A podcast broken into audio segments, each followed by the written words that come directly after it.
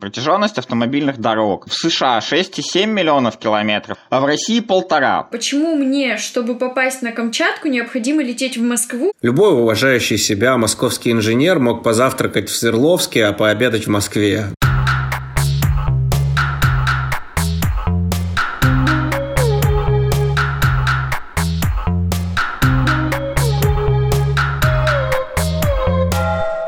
Привет! Это подкаст «Есть вопрос», и сегодня, когда у нас все границы закрыты, мы собрались поговорить про транспорт, который у нас есть в России.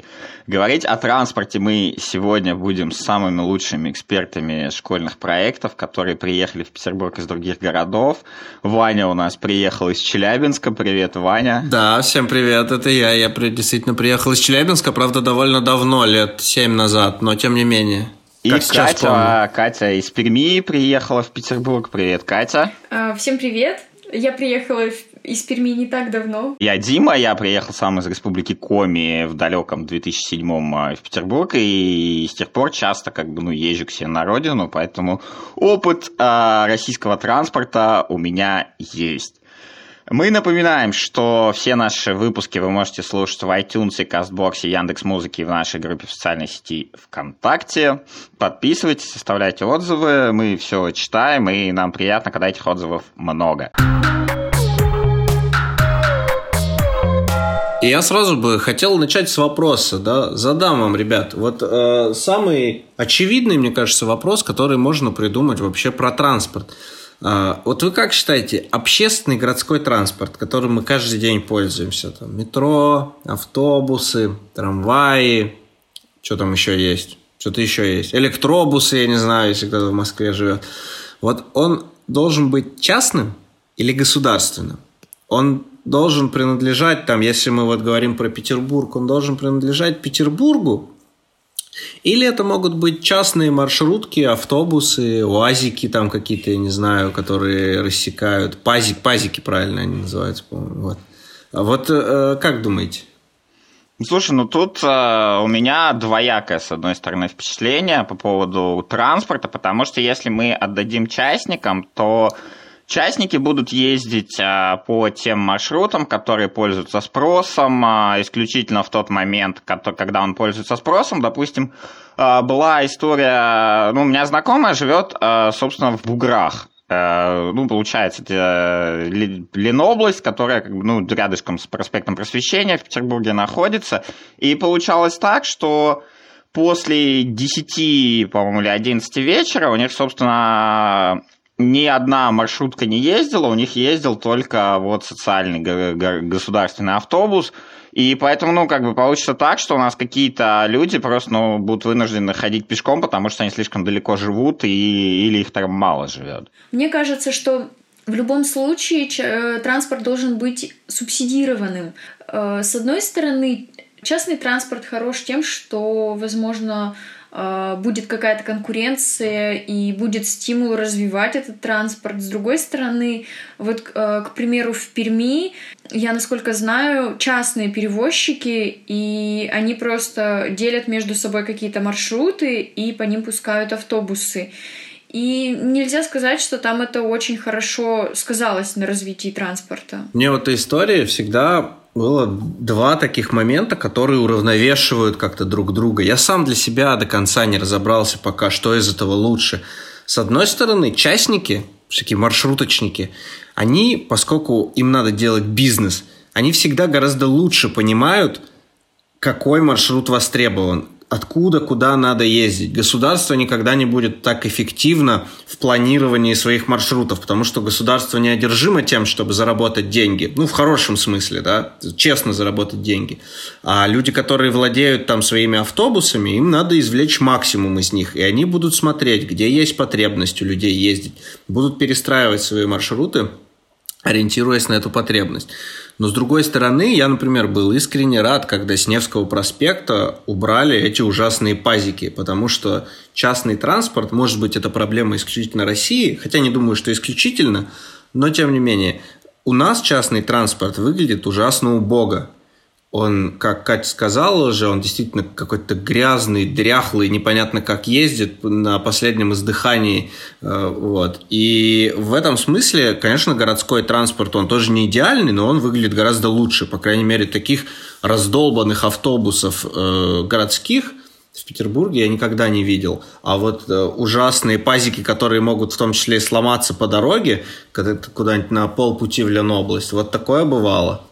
Поэтому вот я, для, я сам для себя не решил, на самом деле, вот э, эту проблему. Ну вот а, раз уж там а, стал про Ленобласть говорить, а, Ваня, ты в чем, на чем в Челябинск ездишь обычно, если вдруг едешь? Ой, раньше я был любителем поезда. Я ездил на поезде. Поезд до Челябинска едет ровно 46 часов из Петербурга. Можно даже чуть больше ехать, если это по другой ветке. Там есть две ветки основные, по которым можно добраться до Челябинска. Вот. А раньше я как бы предпочитал поезд, не знаю почему, наверное, наверное, у меня есть такой романтический ответ, наверное, мне просто такая поездная романтика нравилась. Потому что, ну, в этом есть особый какой-то такой русский флер, когда ты садишься с людьми, в один поезд, и вам ехать там не два часа, не три часа, а двое суток вместе находиться. А, вы как-то все равно знакомитесь, общаетесь, делитесь едой, историями потом делитесь, дружите. Самый лучший коньяк в своей жизни я попробовал в поезде. Э, там пиво один первый раз практически. Меня тоже угостили в поезде. Там какие-то угощения нестандартные. Я однажды ехал на поезде Махачкала-Санкт-Петербург. У меня столько впечатлений за всю мою поездку не было, как э, именно вот за э, этот промежуток, который я в поезде провел. Ну а какое самое яркое впечатление у тебя было? Я ехал с замечательным чуваком, просто невероятным. Я сел, э, зашел в свое купе, и там внутри купе была молодая девушка русская и парень, дагестанец. Вот. А, он сидел, значит, как раз пил коньяк свой. У него был ящик коньяка с собой на всю дорогу. Ему, очевидно, было скучно. Ему нечем было заняться в этом поезде. А женщина ехала с собакой, поэтому вот до того момента, пока я зашел в купе, он играл с собакой, что ужасно не нравилось женщине, но тем не менее он просто докапывался до маленькой псины и там обзывал ее по-всякому и смеялся над ней. Вот. А потом я появился, он решил, типа, уже со мной общаться. Видимо, со мной веселее было, чем с маленькой собакой. Вот. А, и он рассказал историю своей жизни, чем он занимается. Для меня это было, ну, что-то вообще неописуемое. Человек зарабатывает собачьими боями. Выиграл на тот момент э, самовар золотой. Э, значит, на собачий бой вывел своего алабая – и там соперник вывел свою собаку. И вот его ставка была, он поставил, значит, э, Ладу Приору свою, не, шу, не шучу, это не стереотип в смысле какой-то. Он реально рассказывал, что у него есть Лада Приора, и это была его ставка. А чувак, значит, другой стороны поставил э, золотой самовар.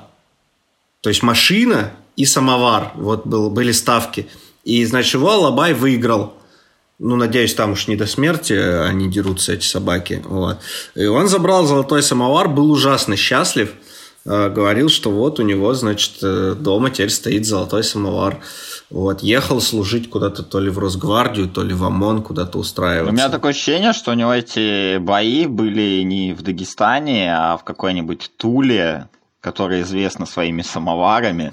Ну, там вот э, одно тоже из таких самых интересных впечатлений, это скорее такое самое смешное, да, что было для меня запомнилось, хотя, конечно, я против собачьих боев, это, очевидно, какая-то дикость и, и, и, и дичь, и никто не должен заниматься собачьими боями, но тем не менее. Но для меня был абсолютно культурный шок, когда мы вот с Камилем с этим разговаривали, и там зашла речь про религию. Ну, я, в общем, начал ему говорить, что э, он как бы говорил, что он правоверный, а я ему говорил, что ты тогда не можешь э, пить коньяк, если ты правоверный. Э, вот. Мы по этому поводу долго разговаривали, и в какой-то момент он спрашивает, ну, говорит, какая там у вас вот эта вот ваша главная книга? Я не понимал, о чем речь идет. Он говорит, ну, у вас там Тара или что? Я говорю, ты типа Библию имеешь в виду? Он говорит, ну да, да, Библия. Просто как человек, который живет в Российской Федерации в одной стране со мной, да, ну, э, это не в плане, что он там какой-то, типа, неумный или что-то такое, нет, просто насколько он воспитывался в другой совершенно культурной среде, что он даже не знает, ну, ему как бы все равно, да, какая у христиан главная книга, он ее путает там с иудейской главной книгой, ему, в общем-то, не важно. Вот. Но Коран он там знает. То есть для меня это было как-то совершенно удивительно. Ну, Россия большая страна, по которой мы очень медленно ездим. Вот, Кать, а когда ты жила в Перми, на чем и куда ты больше всего ездила? Мой самый частый маршрут был э, в деревню к папе. А, вот. И, э, кстати говоря, если э, делать акцент на транспорте, э, там с транспортом очень-очень плохо. К примеру, сейчас э, до этой деревни из Перми э, ходит, по-моему, автобус раз в сутки. При том, что это достаточно крупная деревня, село. В одном районе, недалеко от этой деревни, есть еще более мелкие деревни, и до них автобуса вообще не ходит. То есть, э, не, ну, я не знаю, года с 2010, наверное, эти деревни абсолютно отрезаны от мира, и не, нет никакой связи, только если вызывать такси или э, договариваться с кем-то, что допустим, вот завтра в 7 утра мы едем там в поликлинику или там еще куда-то. То есть, собственно, так они и ездят сейчас. А раньше там был э, перевозчик, но э, как-то так случилось, что он разорился, и теперь там автобусы э, не ходят. На, на секунду хотел э, тоже поделиться своим впечатлением одним. Я несколько раз был в Псковской области, в Гдовском районе Псковской области несмотря на близость, которая измеряется десятками буквально километров до эстонской границы, там есть реально глухие деревни, э, до которых не добирается общественный транспорт. И там дело в том, что в некоторых из этих деревень нет э, магазинов даже. То есть людям просто не, негде купить еды, и туда раз в неделю приезжает маршрутка с едой. Э, такой типа магазин на колесах, который объезжает все эти деревни и привозит, там чаще всего пенсионеры живут, вот, привозит туда какие-то продукты первой необходимости и продает их. Это такой типа социальный проект. Но вот сам факт, что у нас есть какие-то места в стране, докуда не доезжает общественный транспорт, населенные места, да, где люди живут, э, это, конечно, да, с одной стороны интересно, с другой стороны, наверное, так быть не должно. А почему вообще такое может быть, э, как вам кажется? Почему у нас есть вообще такие места? Мне кажется, что э, это как-то связано с оптимизацией, которая у нас произошла и коснулась всех сфер. То есть, э, если обратиться вот к деревне, в которой живет мой отец, да, там раньше была больница, э, в некоторых местах были школы, сейчас там нет школ, убрали больницу, то есть э, больница теперь есть в более крупном населенном пункте, до которого еще нужно добраться. И, соответственно, вместе с этим э, куда-то делся транспорт, то есть вот это вот транспортное э, связующее звено. Это очень очень странный, очень вот э, животрепещущий вопрос, мне кажется, какую бы сферу мы сегодня не обсуждали, э, мы бы затронули вопрос оптимизации и для чего она нужна вообще-то в принципе. Ну, у нас вообще получается проблема, что мы оптимизацию делаем просто ради оптимизации. Я просто а, посмотрел цифры, какие вообще в странах, сопоставимых с нами, есть, допустим, протяженность автомобильных дорог. В США 6,7 миллионов километров, 108 тысяч из них а, автомагистрали. В Индии там 5,6, в Китае 4,8, а в России полтора. А в Китае, соответственно, 142 тысячи автомагистралей, в США 108 тысяч автомагистралей, в России 1442 километра. А, железные дороги. В США 257 тысяч километров, ну, понятно, что они там не сильно используются. В Китае 124 тысячи километров, из них как бы электрифицировано 80 тысяч, а в России 85 тысяч километров, а, ну, тоже с электрификацией, там примерно половина у нас электрифицирована, но если пойдем именно в перевозки, в Китае скоростных железных дорог 37 тысяч километров, а во Франции 3000, в Испании 6, в Германии 3, в Японии 3, в России 0. А, а, но у нас не считается, да, как бы Сапсан, он не по скоростной железной. Сапсан, он идет по обычной дороге, то есть у нас выделенных таких, таких вот типа японских там синкайсенов или китайских вот этих вот а, дорог у нас, ну, нету. То есть как мы, что мы вообще собираемся делать? У нас же только планируют, да, построить высокоскоростную магистраль между Петербургом и Москвой, первую. Как... У нас э, ее вообще непонятно, какую у нас сейчас высокоскоростную магистраль будут строить, потому что у нас же в планах есть и Петербург-Москва, у нас есть в планах Москва-Казань, и у нас есть в планах э, Челябинск-Екатеринбург. Москва-Нижний Новгород, она будет частью вот этой Казанской, и как-то я не особо я не особо верю, что, в принципе, мы что-то из этого всего построим. Ну, посмотрим. Но, кстати, у меня вот появилась мысль, когда ты сказал про дороги. Я не уверен, нет, это скорее такая гипотеза, но мне кажется, что тут очень важную роль играет просто такая историческая традиция, исторические обстоятельства, поскольку в Соединенных Штатах там изначально все заточено на дороге. Но в Соединенных Штатах э, это, по-моему, абсолютно всем известный факт, что если ты живешь не там в огромном городе, не в Нью-Йорке, а где-то в более мелком городе, если у тебя нет машины, то вообще как ты живешь? Да? То есть там, там у каждого человека обязательно должна быть машина. Поэтому там школьники, в том числе с 16 лет, могут водить. Там пиво пить с 21, а водить можно с 16, потому что это просто необходимость. И там все заточено на автомобили, и я думаю, что это связано с тем, что автомобили у граждан Соединенных Штатов стали появляться довольно рано. В то же время, как э, в Советском Союзе иметь автомобиль было большой роскошью. Зачем строить гигантское количество дорог, если у людей нет автомобилей, они никем не будут использоваться, испортятся, да, эти дороги, и будут и потом выкинутые деньги. Я думаю, что это в какой-то примерно такой э, логике происходило, э, потому что как бы, ну, работникам номенклатуры им не надо ездить по деревням, а у других людей нет машин. Тогда зачем строить эти дороги? Пусть там какая-нибудь это земляная будет, лошади пройдут, ну и этого достаточно. Не, просто продолжая дальше эту статистику, возьмем там как бы, ну, США 13,5 тысяч аэропортов, Бразилия 4 тысячи аэропортов, Канада там 1400, Россия 240. То есть если как бы брать э, три основных направления, которые, ну, по которым можно развивать пассажирские перевозки, это автомобили, либо там высокоскор... ну, то есть либо автомобильные автобусные перевозки, либо высокоскоростные железные дороги, либо аэропорты. В итоге получается, что у нас ничего из этого, как бы, ну, на какого-то отдельного нет. Вот США, Вань, ты правильно говорил, что там, да, автомобили с 16 лет можно водить, но в США как бы два основных направления – это автомобили и самолеты. В Китае, если, ну, просто смотреть на цифры, в Китае это автомобили и поезда, а у нас в России что вообще, как бы, ну, на ваш взгляд, перспективнее?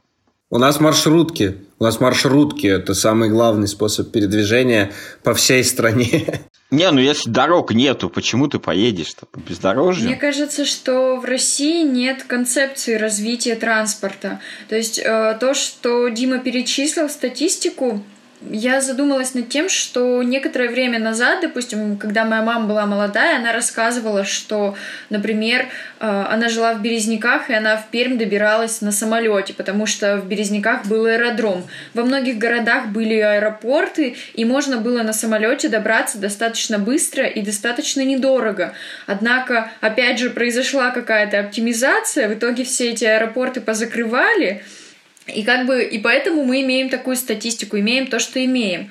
А я, кстати, тут вспомнил как раз вот к нашей нашему разговору про советский транспорт, про то, что Катя рассказала, что можно было на самолете слетать в Пермь. Это же, знаете, есть такая известная байка, которую часто рассказывают люди, сильно ностальгирующие по Советскому Союзу, что якобы любой уважающий себя московский инженер мог позавтракать в Свердловске, а пообедать в Москве. Ну.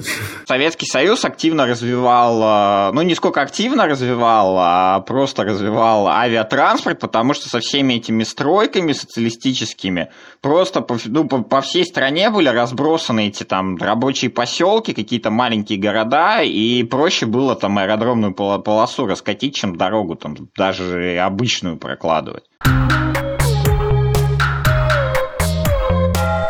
какая сумма минимальная была, на которую вы покупали билет на самолет? То есть, насколько мало вы платили за перелет? Вот самое, самое минимальное. Этой зимой я слетала в Лондон за 10 евро. Вот. Я просто про себя тоже хотел сказать. Я летал несколько раз за 10 евро по Европе между там Миланом и островом Корфу. Далеко не самое э, востребованное направление. Более того, у меня дедушка из Германии летал за 1 евро из Германии в Москву прилетал, э, там тоже какая-то акция была, вот. А, но мне кажется, то, что у нас есть только один лоукостер, это большая проблема, потому что они должны конкурировать между собой, и тогда появятся действительно дешевые билеты, и тогда самолет, он вытеснит нафиг все РЖД.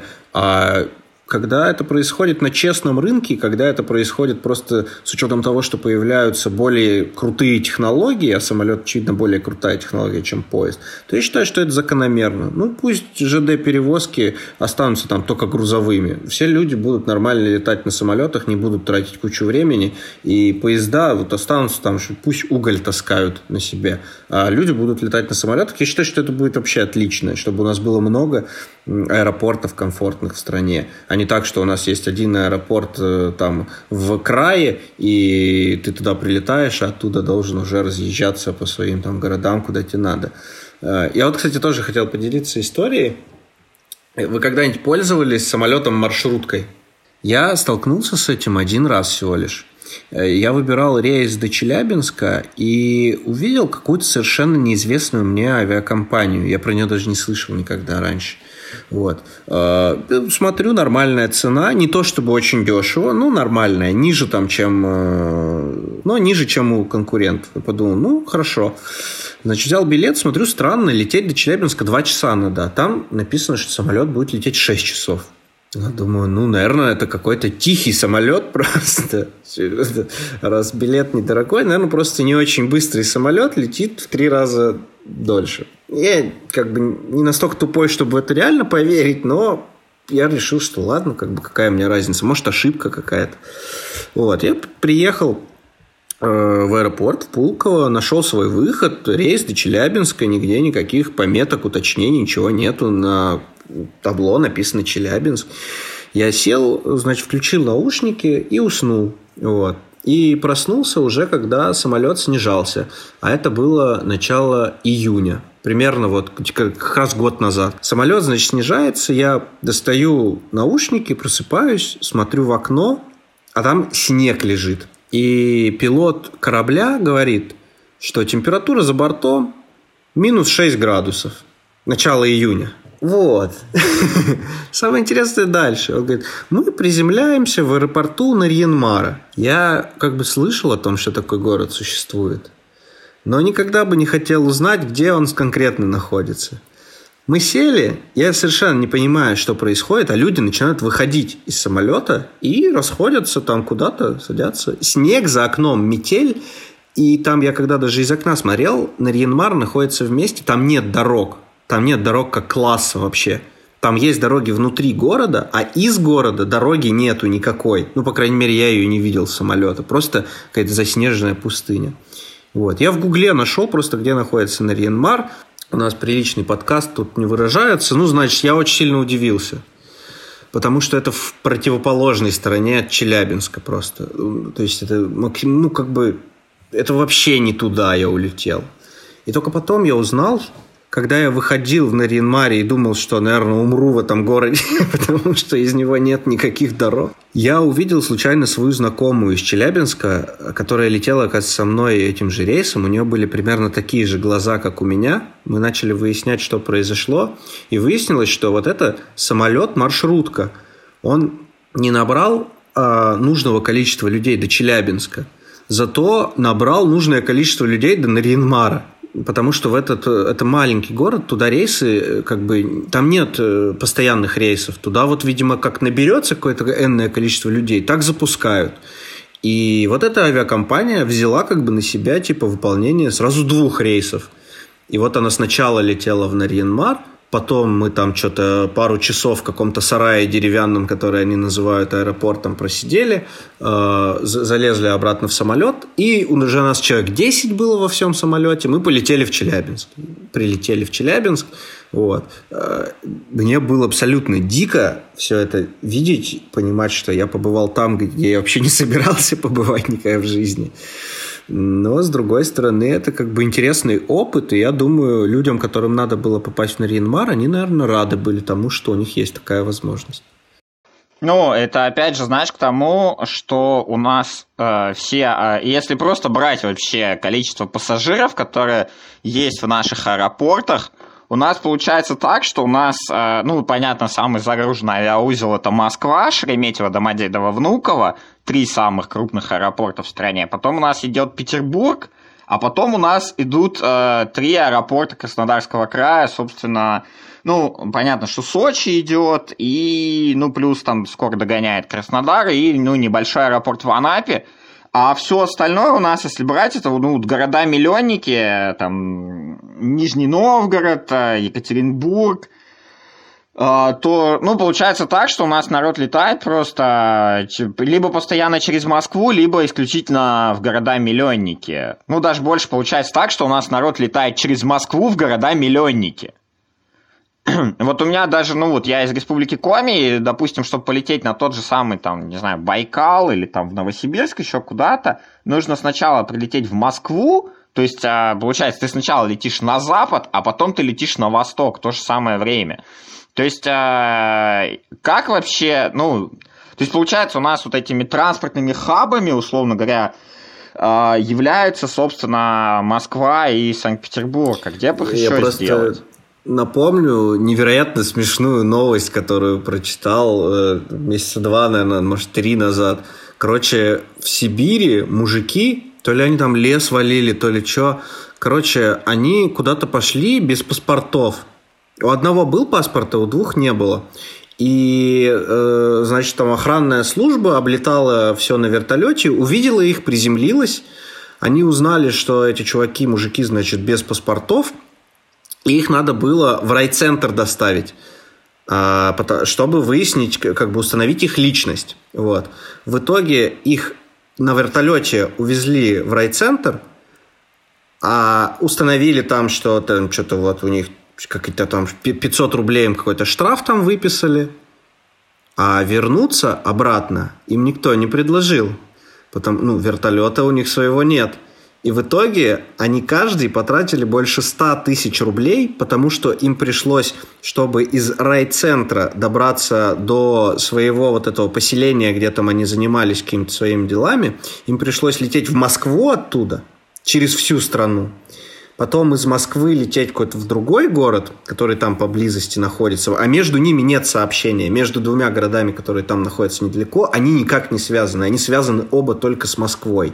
Короче, они вернулись туда через несколько месяцев, потратив кучу денег, потому что вышли без паспорта.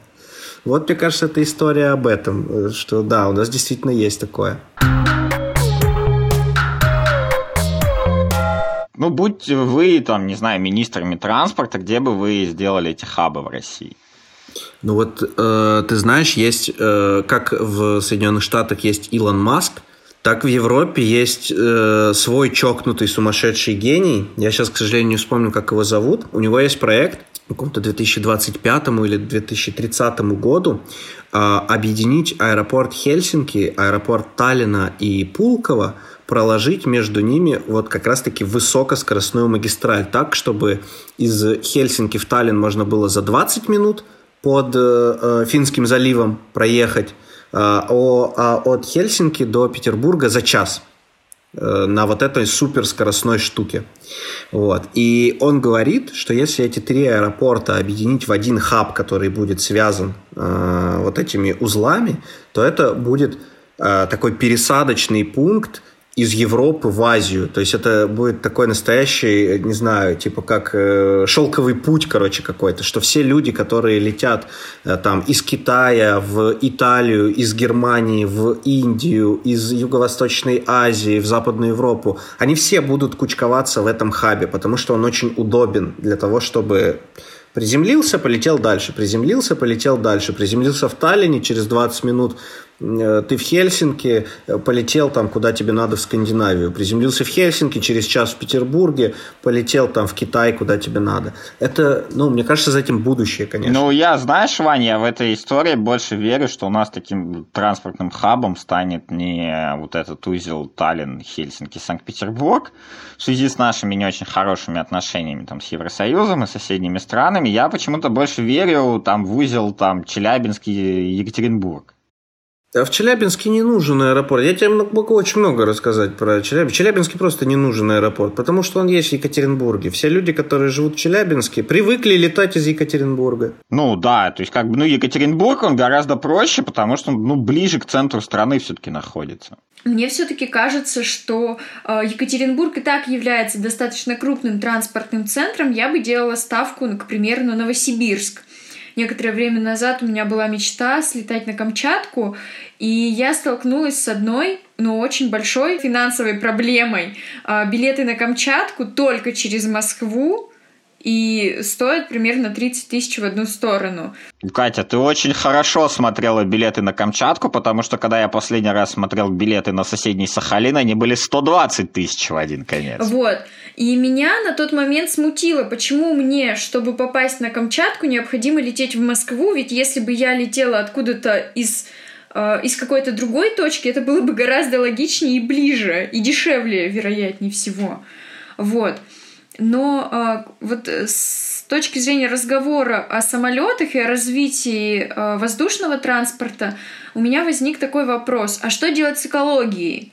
А, самолет, конечно, сейчас набирает обороты и очень популярен, он очень удобный, а, он занимает меньше времени, чем поезд или автобус, да, но при этом он а, на сегодняшний день самый не, это самый неэкологичный вид транспорта. К примеру, Грета Тунберг отказалась летать на самолетах, потому что они загрязняют окружающую среду. Не знаю, мне кажется, тут надо это сравнить еще. Вот, допустим, э, самолет там перевозит, ну, большой какой-нибудь возьмем, там 350 человек.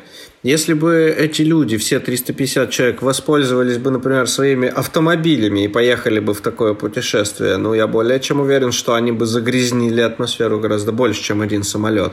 Или если бы каждый из них, там, не знаю, ну, на каком-то другом виде транспорта поехал, они бы тоже загрязняли как бы понятно, что самолет он большой, он сильно загрязняет, но он перевозит очень много людей. Так, я думаю, ну, наверное, со временем, как и автомобили, они же тоже были когда-то очень загрязняющими, сейчас не такие, придумали новые э, двигатели, придумали новые стандарты. Э, в Европе автомобили, вот, например, не, не так сильно выбрасывают, но там, по крайней мере, выхлопными газами не воняет так. Вот, наверное, мы тоже когда-то к этому придем, а потом дело дойдет и до самолетов. Ну, на этом позитивной ноте давайте закончим нашу сегодняшнюю беседу. А, спасибо, что нас дослушали до конца. В этом выпуске у нас был Дима, который приехал в Петербург из Республики Коми и всю жизнь ездил на поезде. А, у нас был Ваня из Челябинска. И у нас была Катя из Перми. Всем спасибо, пишите Пишите свои комментарии, оставляйте отзывы, мы обязательно все читаем. А, слушайте нас также на других платформах. Мы есть а, в iTunes, CastBox, Яндекс Музыки и ВКонтакте, где у нас есть группа. Всем пока! Всем пока! Пока-пока!